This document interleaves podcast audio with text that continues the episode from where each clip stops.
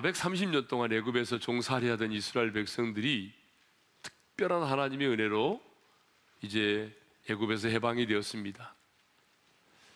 죽음의 길을 만났지만 하나님께서 또 기적을 행하셔서 홍해를 육지같이 건너는 기적을 경험하게 됐죠. 농사도 지을 수 없고 물도 없는 광야에서 그들은 매일매일 하나님께서 내려주시는 만나와 메추라기를 먹으며 생존할 수 있었습니다. 반석에서 솟아나는 생수를 마시며 살았습니다. 낮에는 구름 기둥, 밤에는 불 기둥의 인도를 받으며 여기까지 왔습니다. 그것만이 아니죠. 그들이 시내산에 이르렀을 때 시내산 꼭대기에 하나님이 강림하시면서 하나님의 음성을 들려주셨고 그들은 불 가운데 임재하시는 하나님의 영광을 보았습니다. 그리고 그들은 십계명을 받았고요. 하나님께서 그들과 언약을 맺어 주셨습니다. 이런 특별한 은혜, 이런 놀라운 기적을 경험했음에도 불구하고 안타깝게도 그들은 하나님의 은혜를 배신했습니다. 산에 올라간 모세가 더디 내려오자 참지 못해서 그들은 금송아지 우상을 만들어 숭배를 하게 된 것입니다. 그들은 모세가 산에서 내려오지 않자 그들의 그 조급함과 미래에 대한 불확실성과 두려움 그리고 자신들만을 이한 이기심 때문에 금송아지를 만들어서 이는 너희를 예굽에서 인도하여 낸 신이라면서 그 금송아지 숭배를 했던 것이죠. 그러면 아론과 이스라엘 백성들은 어떻게 금송아지 우상을 만들었을까요? 우리 2절의 말씀을 다 같이 읽겠습니다. 시작. 아론이 그들에게 이르되 너희 아내와 자녀의 귀에서 금고리를 빼어 내게로 가져오라. 아론이 명령했습니다. 너희의 아내와 자녀의 귀에서 금고리를 빼어서 내게로 가져오라. 근데 놀랍게도 모든 백성이 순종을 했어요. 자, 3절의 말씀을 읽겠습니다. 시작. 모든 백성이 그 귀에서 금고리를 빼어 아론에게로 가져가며 놀라운 일이죠. 하나님의 말씀을 순종을 안 하면서 우상숭배를 하기 위해서 금송아지를 만들겠다고 이제 금고리를 빼어달라고 그랬는데 사람들이 모든 사람이 동참을 했어요. 자, 4절의 말씀을 읽겠습니다. 상반절 시작. 아론이 그들의 손에서 금고리를 받아 부어서 조각칼로 새겨 송아지 형상을 만드니 아론은 백성들이 가져온 금고리를 부어서 우상을 만든 다음에 4절 하반절에 보게 되면 이렇게 말합니다. 다 같이 읽겠습니다. 시작. 이스라엘아 이는 너희를 애굽 땅에서 인도하여 낸 너희의 신이로다. 여러분 이렇게 말한 사람이 누구예요? 이스라엘 백성입니까? 아니면 아론입니까? 아론입니다. 여러분 아론이 누구죠? 모세 형이에요. 하나님께서 애굽에 있는 자기 백성들을 이끌어 내시려고 할 때에 모세와 함께 보낸 사람이 아론입니다. 그래서 아론은 애굽에 내려가서 하나님께서 열 가지 재앙을 내리실 때 그 기적의 현장에 있었습니다. 여기까지 오는 과정 속에서 하나님이 그 베푸신 놀라운 그적을 눈으로 직접 목격하고 그 은혜의 현장 속에 있었던 사람이에요. 그런데 이런 아론이 말이죠. 이스라엘아 이는 너희를 애굽에서 인도하여 낸 너희의 신이로다 하면서 우상을 숭배했습니다. 그러면 이스라엘 백성들은 이 많은 금을 어떻게 해서 갖게 되었을까요?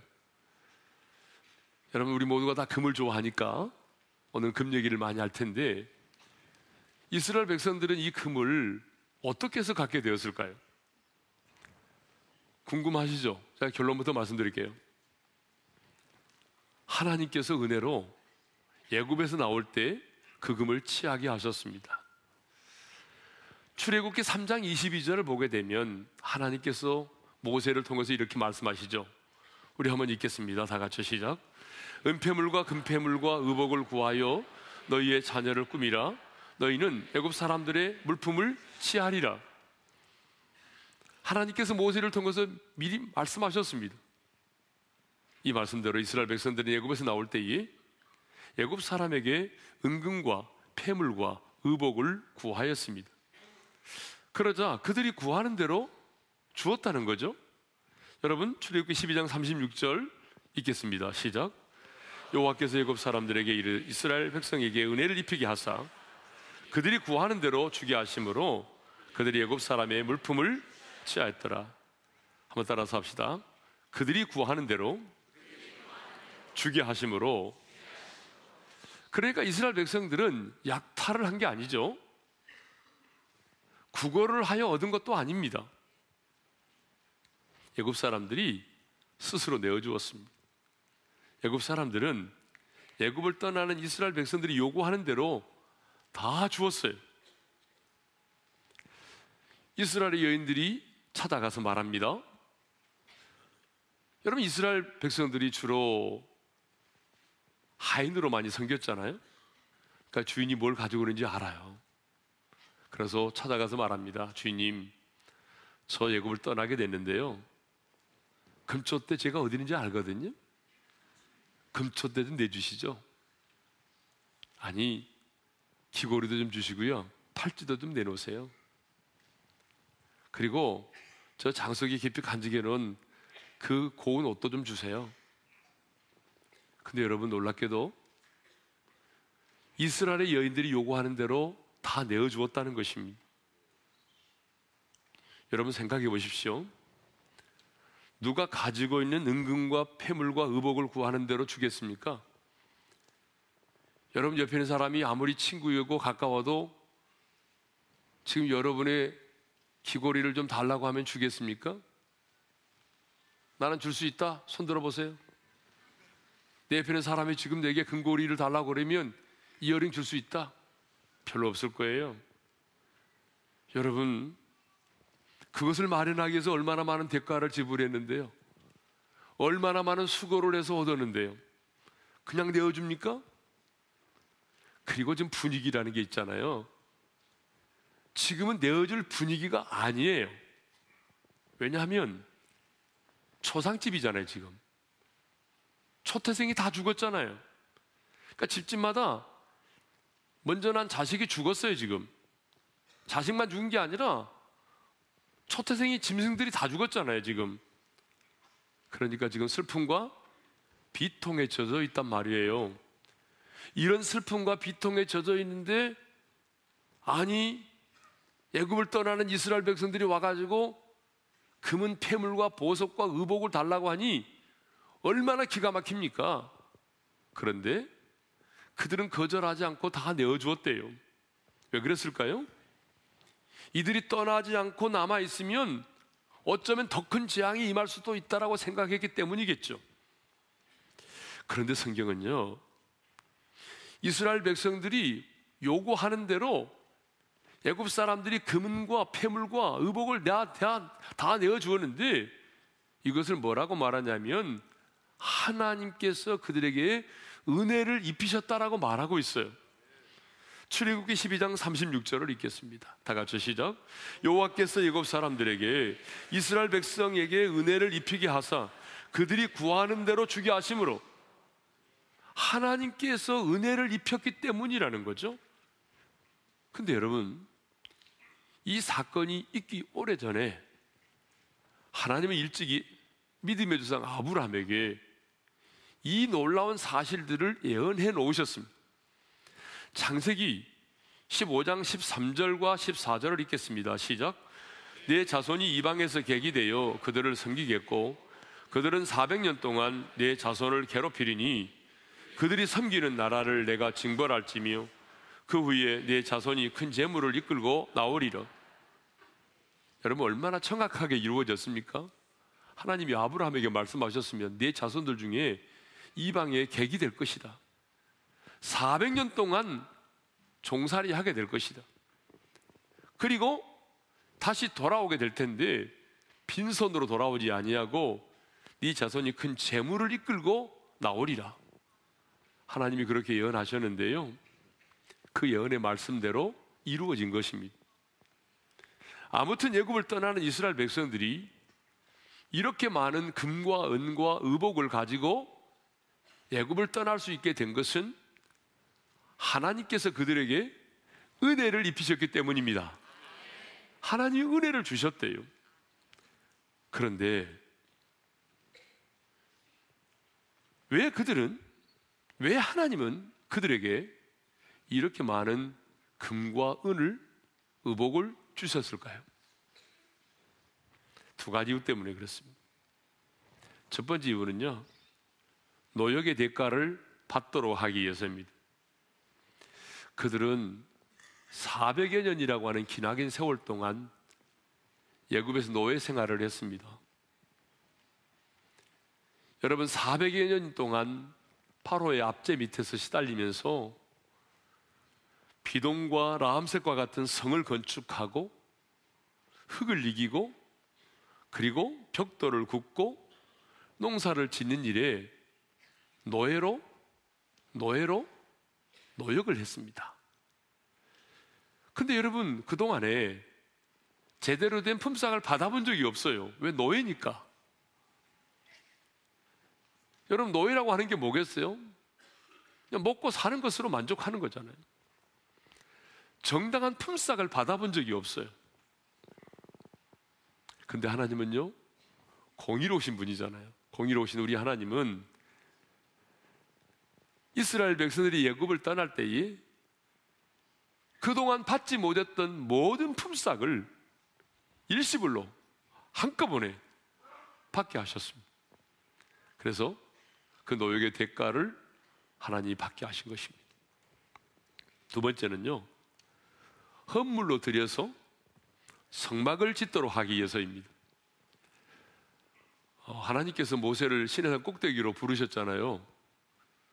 그리고 하나님이 오랫동안 모세를 신의 꼭대기에 두게 하신 이유가 있어요. 그 뭐죠? 성막에 관한 규례를 하나님 말씀하시기 위해서였습니다.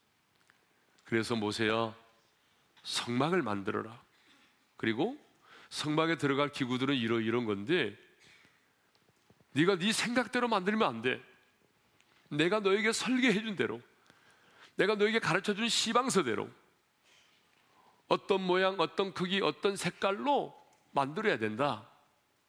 라고 하나님이 말씀하셨습니다. 여러분, 왜 하나님은 모세에게 성막과 성막에 들어가는 여러 가지 기구들을 제작하도록 할 때에 모세가 원하는 대로 생각하는 대로가 아니라 하나님께서 계획하신 대로 하나님이 설계하신 대로 그 성막과 성막의 기구들을 만들게 하셨을까요? 그 이유가 있습니다. 그것은 그 성막과 성막에 관한 모든 기구들이 예수 그리스도를 예표하기 때문입니다. 장차 오실 예수님이 어떤 분이신지 그리고 그 예수님께서 우리 가운데 행하실 일이 어떤 것인지를 다 설명하기 위해서 계시적인 성격을 띠고 있기 때문에 네 마음대로 만들지 말라는 거죠. 예를 들어서 하나만 설명해 볼까요? 제사장의 옷은요 땀이 나면 안 되게 돼 있습니다. 여러분 왜 제사장의 옷이 땀이 나면 안 될까요? 그 이유가 뭘겠어요?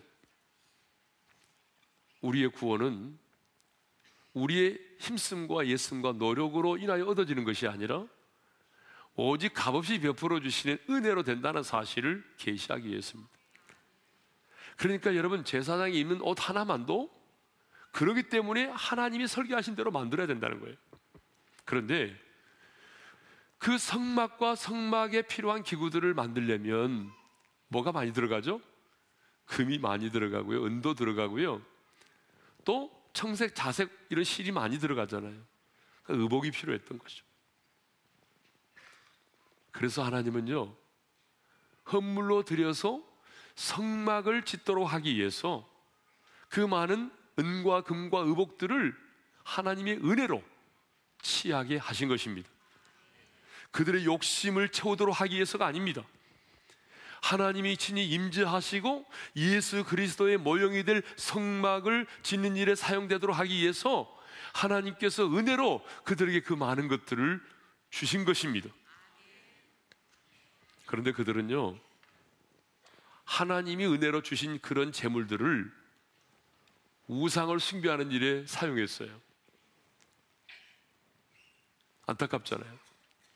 그런데 이런 일이 그때의 이스라엘 백성들에게만 있는 게 아니에요.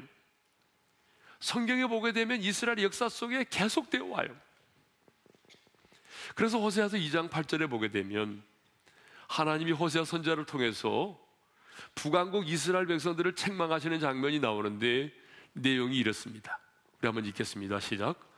곡식과 새 포도주와 기름은 내가 그에게 준 것이요 그들이 바알을 위하여 쓴 은과 금도 내가 그에게 더하여 준 것이거늘 그가 알지 못하도다.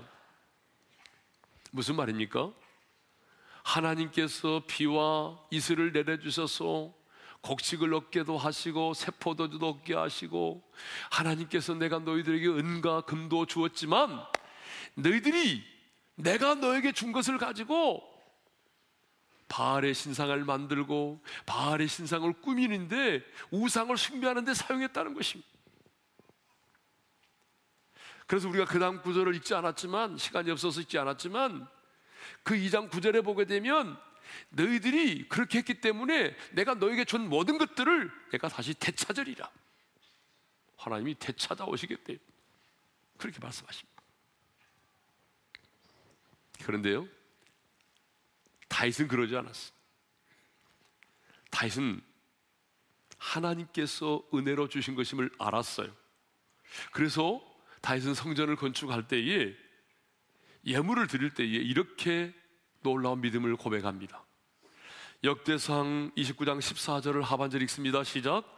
모든 것이 주께로 말미암아 싸우니 우리가 주의 손에서 받은 것으로 주께 드렸을 뿐입니다. 한번 따라서 하겠습니다. 주의 손에서 받은 것으로 주께 드렸을 뿐입니다. 역대상 29장 16절도 한번 읽겠습니다. 시작. 성전을 건축하려고 미리 저축한 이 모든 물건이 다 주의 손에서 왔사오니 다 주의 것입니다. 따라서 하겠습니다. 다 주의 손에서 왔사오니 다 주의 것입니다. 다윗은요, 내 것을 가지고 드렸다고 말하지 않았어요. 다윗만이 아니에요. 그때 드렸던 일반 백성들도 마찬가지입니다. 내 것을 가지고 하나님께 드렸다고 말하지 않아요. 주의 것을 가지고 주께서 주신 것을 가지고 내가 주님께 드렸을 뿐입니다라고 말해요.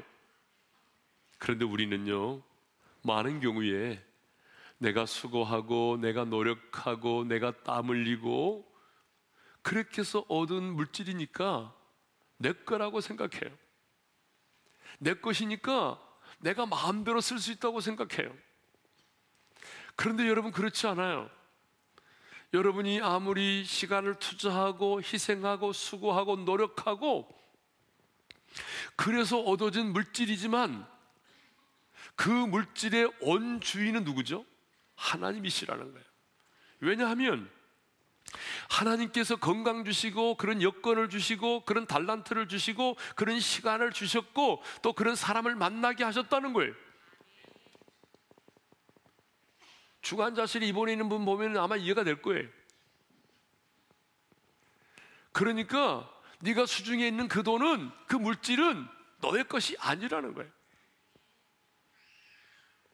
그럼 우리는 뭐예요? 우리는 관리자예요, 관리자. 그래서 성경은 뭐라고 말하죠? 저와 여러분을 청직이라고 말하는 거예요, 청직이. 하나님께서 우리에게 맡기신 시간, 하나님이 우리에게 맡기신 물질, 하나님께서 우리에게 맡기신 달란트, 이 모든 것들을 내가 관리하는 청직이라. 그러므로 여러분, 여러분의 수중에 재물이 있을 때에 그것을 움켜쥐지 마십시오. 흘러보내십시오. 여러분, 돈이라고 하는 게 항상 내 수중에 있는 게 아닙니다.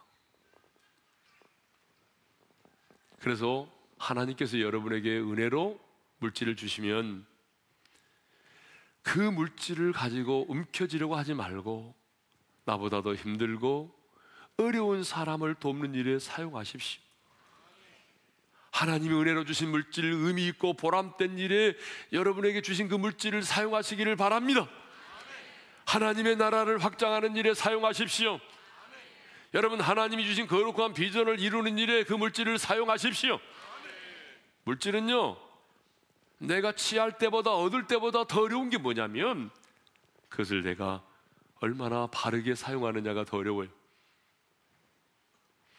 하나님께서 은혜로 주신 재물, 우상을 숭배하는 일에 사용되지 않기를 바랍니다. 하나님께서 은혜로 주신 물질, 여러분의 정력을 채우는 일에 사용하지 않기를 바랍니다. 근데 이쪽 동네는 전혀 하면 안 하네요. 참 희한한 분들이네요. 네. 다시 하겠습니다. 하나님께서 은혜로 주신 재물, 우상을 숭배하는 일에 사용하지 않기를 바랍니다. 하나님께서 은혜로 주신 물질, 정력을 채우는 일에 사용하지 않기를 바랍니다. 하나님께서 여러분이 주신 은혜로 주신 물질, 악한 일에 사용하지 않기를 바랍니다. 정말 부탁드립니다. 하나님께서 주신 재물로 도박하지 마십시오. 왜 하나님께서 주신 재물 가지고 그 돈을 가지고 왜 도박합니까? 여러분의 몸을 해치는 일에 왜 그 돈을 사용합니까? 하나님께서 주신 재물 여러분 우상을 숭배하는 일에 사용하지 말고 선하고 의롭고 하나님의 영광을 이해하는 일에 사용하십시오. 그러면 왜 이스라엘 백성들은 금으로 송아지 우상의 형상을 만들었을까요? 뭐 독수리도 만들 수도 있고 동양에서는 뭐 용을 많이 만드니까 용도 만들 수도 있고 또 술을 좋아하는 분은 두꺼비도 만들 수도 있고 그렇잖아요. 근데 왜, 왜 이스라엘 백성들은 금송아지를 만들었을까요? 그 이유가 있어요. 그것은 그들이 430년 동안 애굽에 살면서 애굽 사람들이 소를 이렇게 신성하게 여기고 소를 숭배하는 것을 보았기 때문이에요. 여러분 430년 동안 종살이 했으니까 대부분의 사람들은 다 거기서 태어난 사람들 아니에요?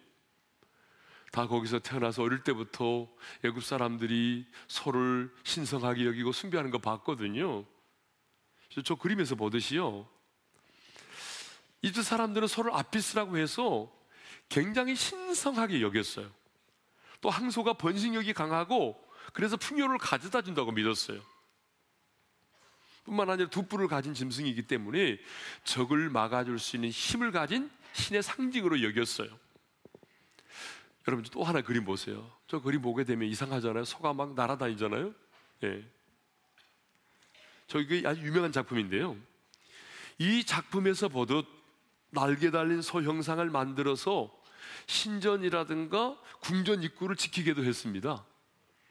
이렇게 예굽 사람들이 어릴 때부터 소를 신성하게 여기고 소를 숭배하는 것을 보면서 그들도 어때요? 이렇게 보이지 않는 하나님을 금송아지 모습의 형상으로 만들어서 숭배하려고 했던 것입니다. 이것을 보면 자 이스라엘 백성들은 몸은 출애굽을 했지만은 아직도 마음은 출애굽을 하지 않았어요. 몸은 예굽을 떠났지만 분명히 예굽을 떠났죠. 홍해도 건넜고 그렇지만 이방신을 섬기는 예굽의 문화에서는 아직도 벗어나지 못한 거예요. 여러분 그렇습니다. 이 문화라고 하는 것은요. 세월이 지나도 오랫동안 사람들의 의식 속에 남아 있는 것이죠. 우리가 일제 식민지 36년 동안 했는데요. 우리 민족이 36년 동안 일제 식민지 생활을 했는데 70년이라는 세월이 지났잖아요. 그럼에도 불구하고 지금도 곳곳에 여러분 일본 문화의 잔재가 남아 있고 그때 썼던 일본의 용어들이 남아 있어. 우리 일상에서 얼마나 일본 말을 많이 하는지 아세요, 지금? 예? 예를 들어 볼까요? 우리가 많이 사용하는 말 중에 뭐 요지, 이쑤시개죠? 스메끼리, 스메끼리, 벤또. 닭광, 단무지, 와리바시, 땡깡. 애들이 막 땡깡 넣는다 그러잖아요. 노가다. 또 빵꾸. 빵꾸나 더 그러죠. 다대기.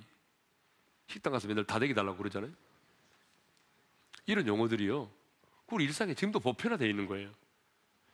이렇게 시간이 지났음에도 불구하고 이런 문화라고 하는 것은 근육처럼 남아 있는 겁니다.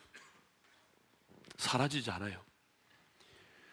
이스라엘 역사도 보면 마찬가지입니다. 여러분 이스라엘 역사도 보게 되면 이런 금송아지 사건이 여기만 나온 게 아니잖아요.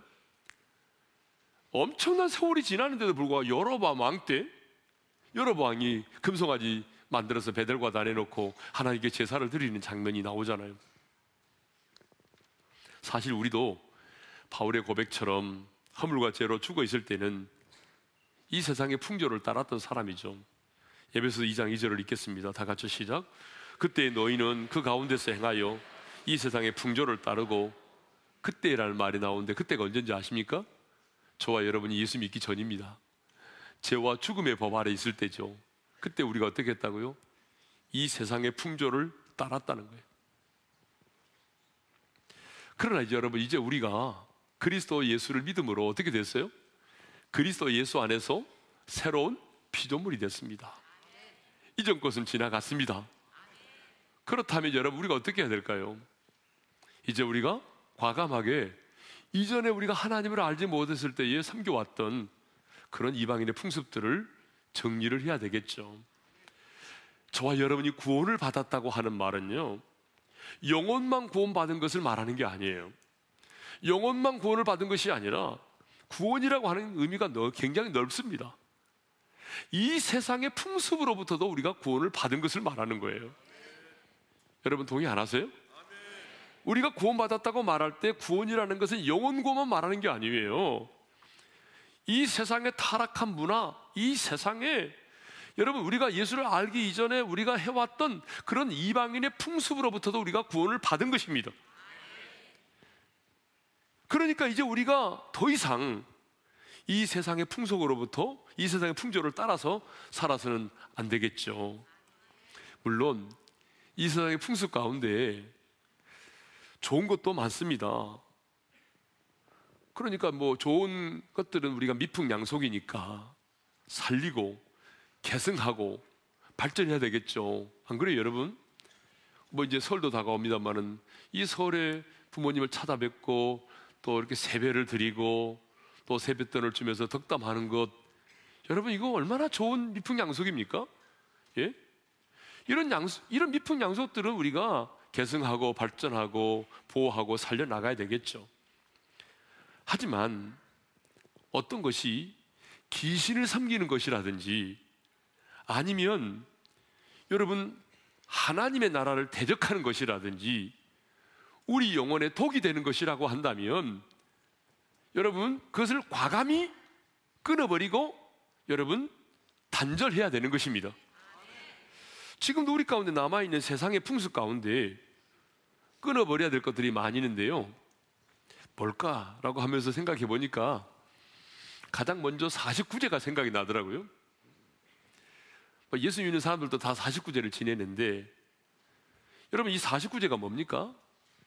49일 동안 죽은 이의 영혼을 위하여 그 후손들이 정성을 다하여 죄를 올리면 죽은 부모나 조상이 후예들의 공덕에 힘입어서 보다 좋은 곳에 인간으로 다시 태어나게 되고 또 그 조상의 혼령이 후손들에게 복을 주게 된다.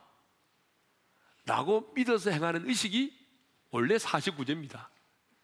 약간 달라지기도 했지만 그러니까 여러분 그런 의미를 가지고 여러분이 49제를 지킨다면 하나님의 사람은 그런 의미를 가지고 49제를 지켜야 될 의미는. 여러분 안 그렇습니까? 또 다른 의미라면 모르겠습니다. 예. 또 많은 사람들이 차를 사거나 새로운 일을 시작하고자 할 때에 뭐 야구도 보게 되면 새로운 시즌을 시작하려고 할 때에 예군을 없애고 풍요와 행운이 오도록 하기 위해서 음식을 차려놓고 돼지머리 앞에 놓고 그 코에다가 돈을 쑤셔 넣으면서 고사를 지내는데 여러분 이것도 하나님의 사람인 우리가 끊어버려야 될 악습인 것입니다. 좋지 못한 풍습이죠. 네. 그것만 아니라 뭐 사주팔자 보고 점을 보고 궁합 보고 운세 보는 것 정말 끊어야 될 풍습입니다. 또 우리 한국 사람들 여행하다 보게 되면 한국 사람들이 지나가는 곳에는 반드시 나타나는데 꼭 등산하다가 뭐예요? 여러분 돌로 탑을 쌓잖아요. 돌탑을 쌓는 거. 내년 이맘때는 임신하게 해주소서 하면서 이런 것. 여러분 이것도 여러분 이거 미신이잖아요. 예. 그것만이 아니더라고요 보니까 숫자에 관한 것도 많아요 숫자도 각 나라마다 보게 되면 숫자의 의미가 있어요. 근데 우리나라 사람들은 죽을 사자라고 그래가지고 그 사자를 싫어해요. 그래서요 4번을 되게 싫어하고요 사칭이 없고요 예, 사동이 없어요. 여러분 그것도 우리가 좀 자유로워져야 되죠. 아홉 수라고 하는 거예요 아홉 수. 예? 그것도 끊어버려야 될 습성이 있죠. 자, 정교계획 500주년을 맞는 이 뜻깊은 해에 여러분, 내 영혼에 독이 되는 것들, 하나님의 창조의 질서를 깨뜨리는 것들이 있다면 과감히 정리할 수 있기를 바랍니다. 뭐 정교계획 500주년을 맞아서 행사하는 게 중요한 것이 아니라 우리의 삶에서 이런 것들을 계속해서 끊어버리고 새로워지는 것들이 중요한 것이죠. 이제 마지막으로 한 문제만 더 생각하겠습니다. 아론은요, 진리를 따르기보다는 대세를 따랐다는 것입니다. 산이 오른 모세가 더디 내려오자 백성들은 굉장히 불안하고 두려웠습니다. 그래서 누가 먼저라고 할 것도 없이 아론에게 그냥 집단으로 몰려들었어요. 그리고 아론에게 두 가지 명령을 하게 되죠. 1절을 읽겠습니다. 시작. 일어나라. 우리를 위하여 우리를 인도할 신을 만들라. 일어나라. 만들라. 이거 아니에요. 이게 명령이거든요.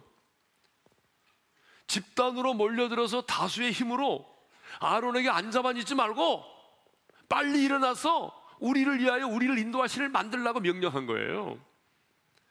여러분 분위기가 영 이게 분위기가 영 그러잖아요. 왜냐하면 모세를 향해서도 뭐라고 말하냐면 그냥 모세라고 말하잖아요. 이 모세.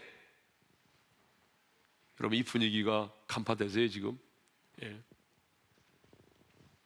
일어날 일어나서 인도할 신을 만들지 않으면 돌이라도 맞을 것 같은 그런 분위기였습니다.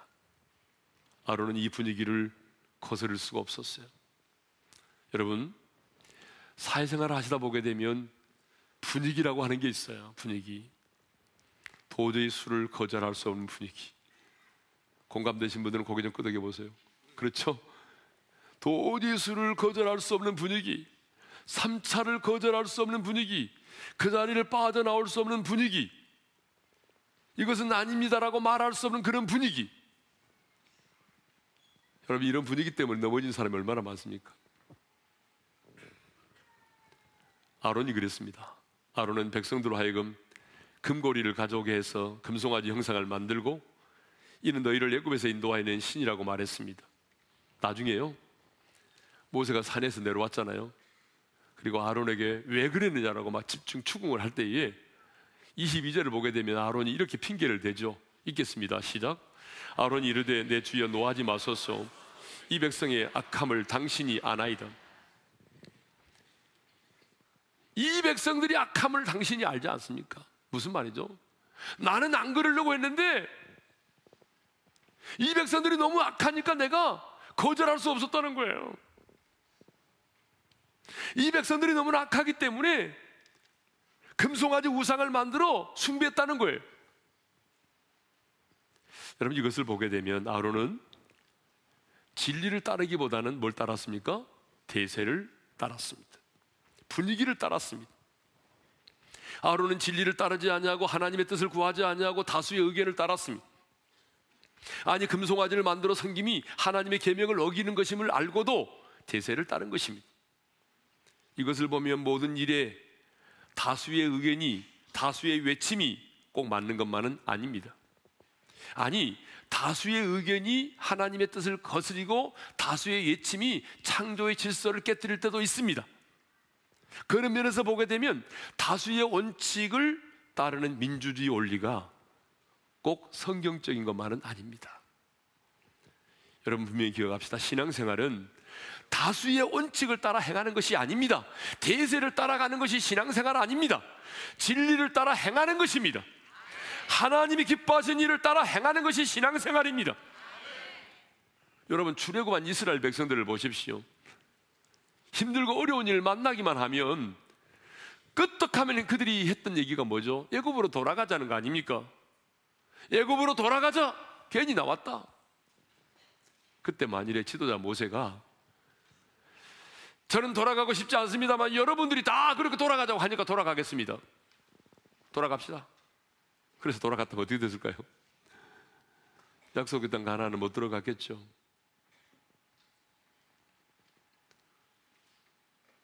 그래서 여러분 신앙생활이라고 하는 것은 대세를 따르는 게 아니라는 거죠. 그런데 오늘 너무나 많은 사람들이요.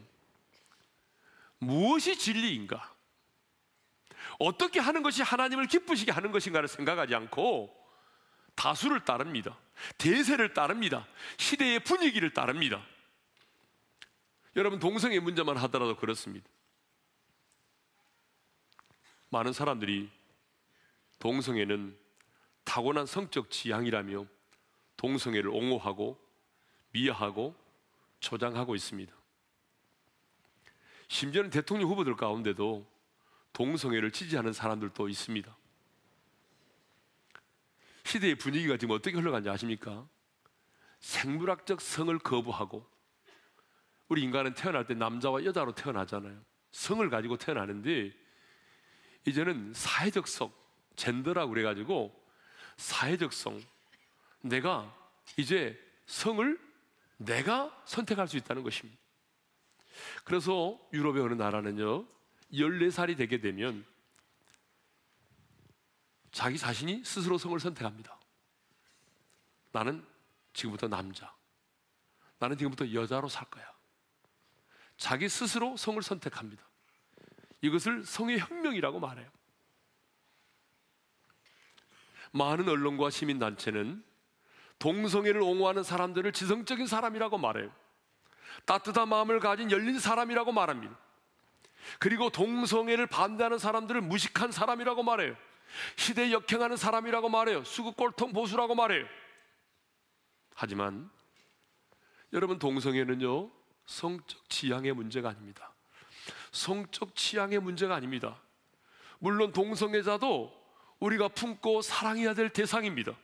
그들을 위해서 기도해야 될 대상입니다. 그렇지만 여러분 하나님의 사람인 우리는 그것은 죄라고 말할 수 있어야 된다는 것입니다. 창조의 질서를 깨뜨리는 가정을 무너뜨리는 죄를 죄라고 말하지 않는다면 안 된다는 거죠. 차별금지법이 이제 만들어져서 제가 볼 때는 앞으로 우리나라도 머지 않았다고 생각합니다.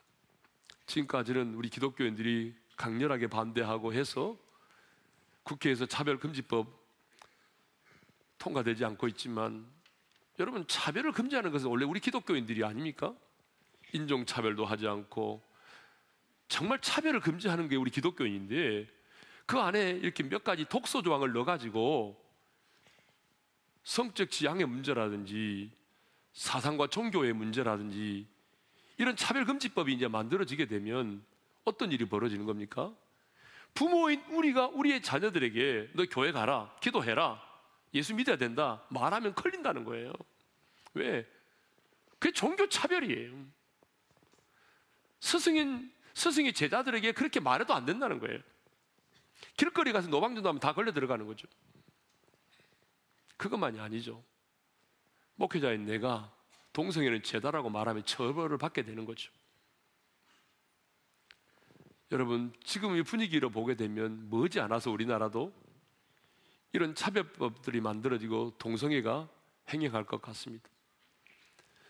차별금지법이 만들어져서 불이익을 받는다 할지라도 하나님의 사람인 우리는 대세를 따르면 안 됩니다.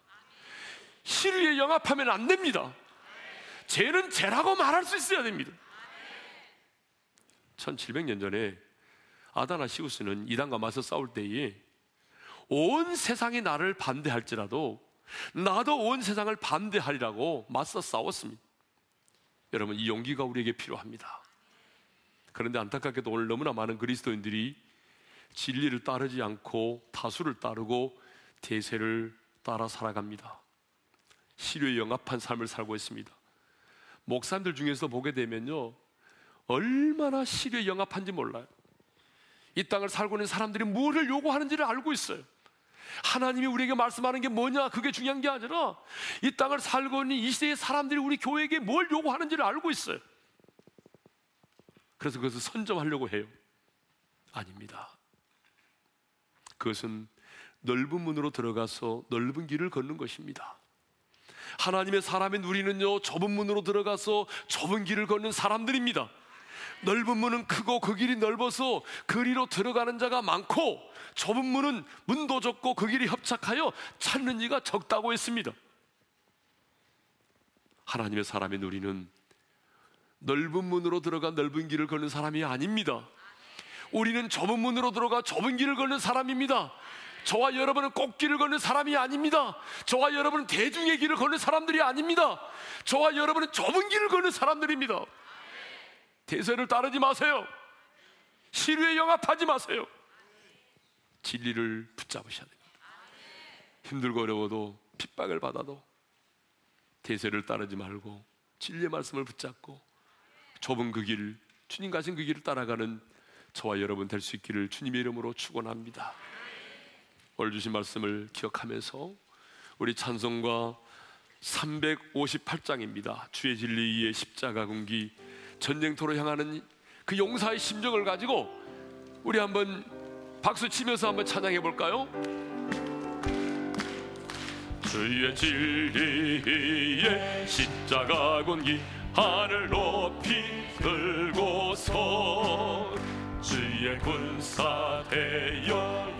영맹스럽게 찬송하며 나가세.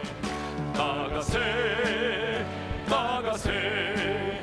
주 예수만을 위하여 목숨까지도 바치고 싸움터로 나가세. 원수들이 비록 강할지라도 주의 군기 붙잡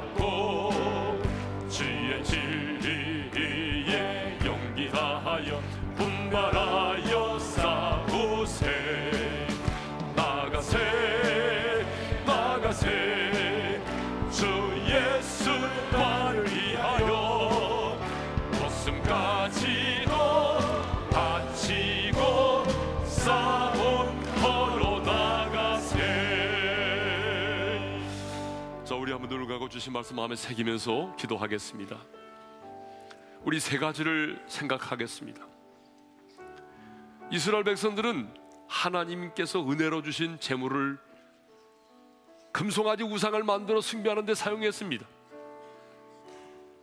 하나님께서 은혜로 주셨습니다. 하나님께서 여러분에게 은혜로 주신 물질 악한 일에 사용하지 마세요. 다시 한번 말씀드립니다. 제발 도박하는 데 사용하지 마세요. 하나님께서 여러분의 주신 물질, 은혜로 주신 물질을 움켜쥐려고 하지 말고 가난하고 소외된 사람들에게 흘러보내세요. 하나님의 나라와 영광과 그 비전을 이루는 일에 하나님의 은혜로 주신 물질을 흘러보내세요. 그들은요, 430년 동안 애굽에서 종살이 하면서 이집트 사람들이 송아지를 신성하게 여기고 송아지를 숭배하는 걸 보았어요. 그래서 그 풍습이 남아 있었어요. 그래서 금송아지 만든 거예요. 오늘 우리가 하나님의 자녀로 거듭났고 새로운 피조물이 됐는데 아직도 내 안에 끊어버리지 못한 그런 이방의 풍습이 있다면 여러분 종교교육 500주년을 맞는 이 뜻깊은 해에 끊어버릴 수 있기를 바랍니다. 과감히 결단하셔야 돼요. 끊어버리세요. 좋은 미풍양속은 살리고 귀신을 섬기고 내 영혼에 독이 되는 것들은 끊어버리셔야 됩니다. 세 번째, 대세를 따르지 말고 진리를 따라야 됩니다. 분위기를 따르지 말고 시류 영합하지 말고 어떤 어려움이 있더라도 진리의 말씀을 붙들고 하나님이 기뻐하시는 삶을 살아야 합니다. 이 세 가지 말씀을 붙들고 우리 시간 주여 한번 외치고 크게 부르짖어 기도하며 나가겠습니다. 주여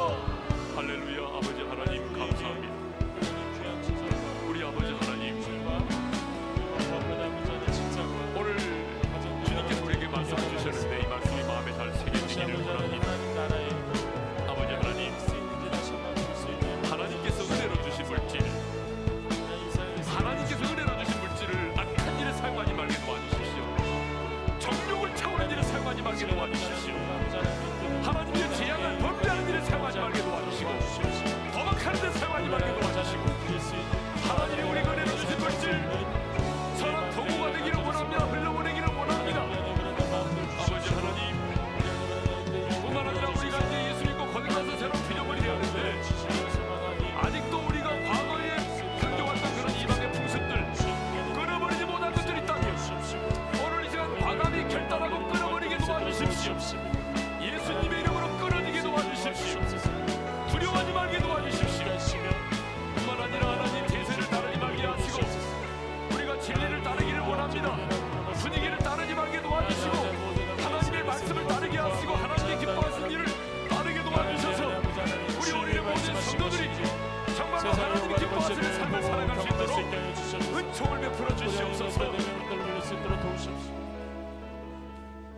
아버지 하나님 아버지께서 우리에게 은혜로 주셨습니다.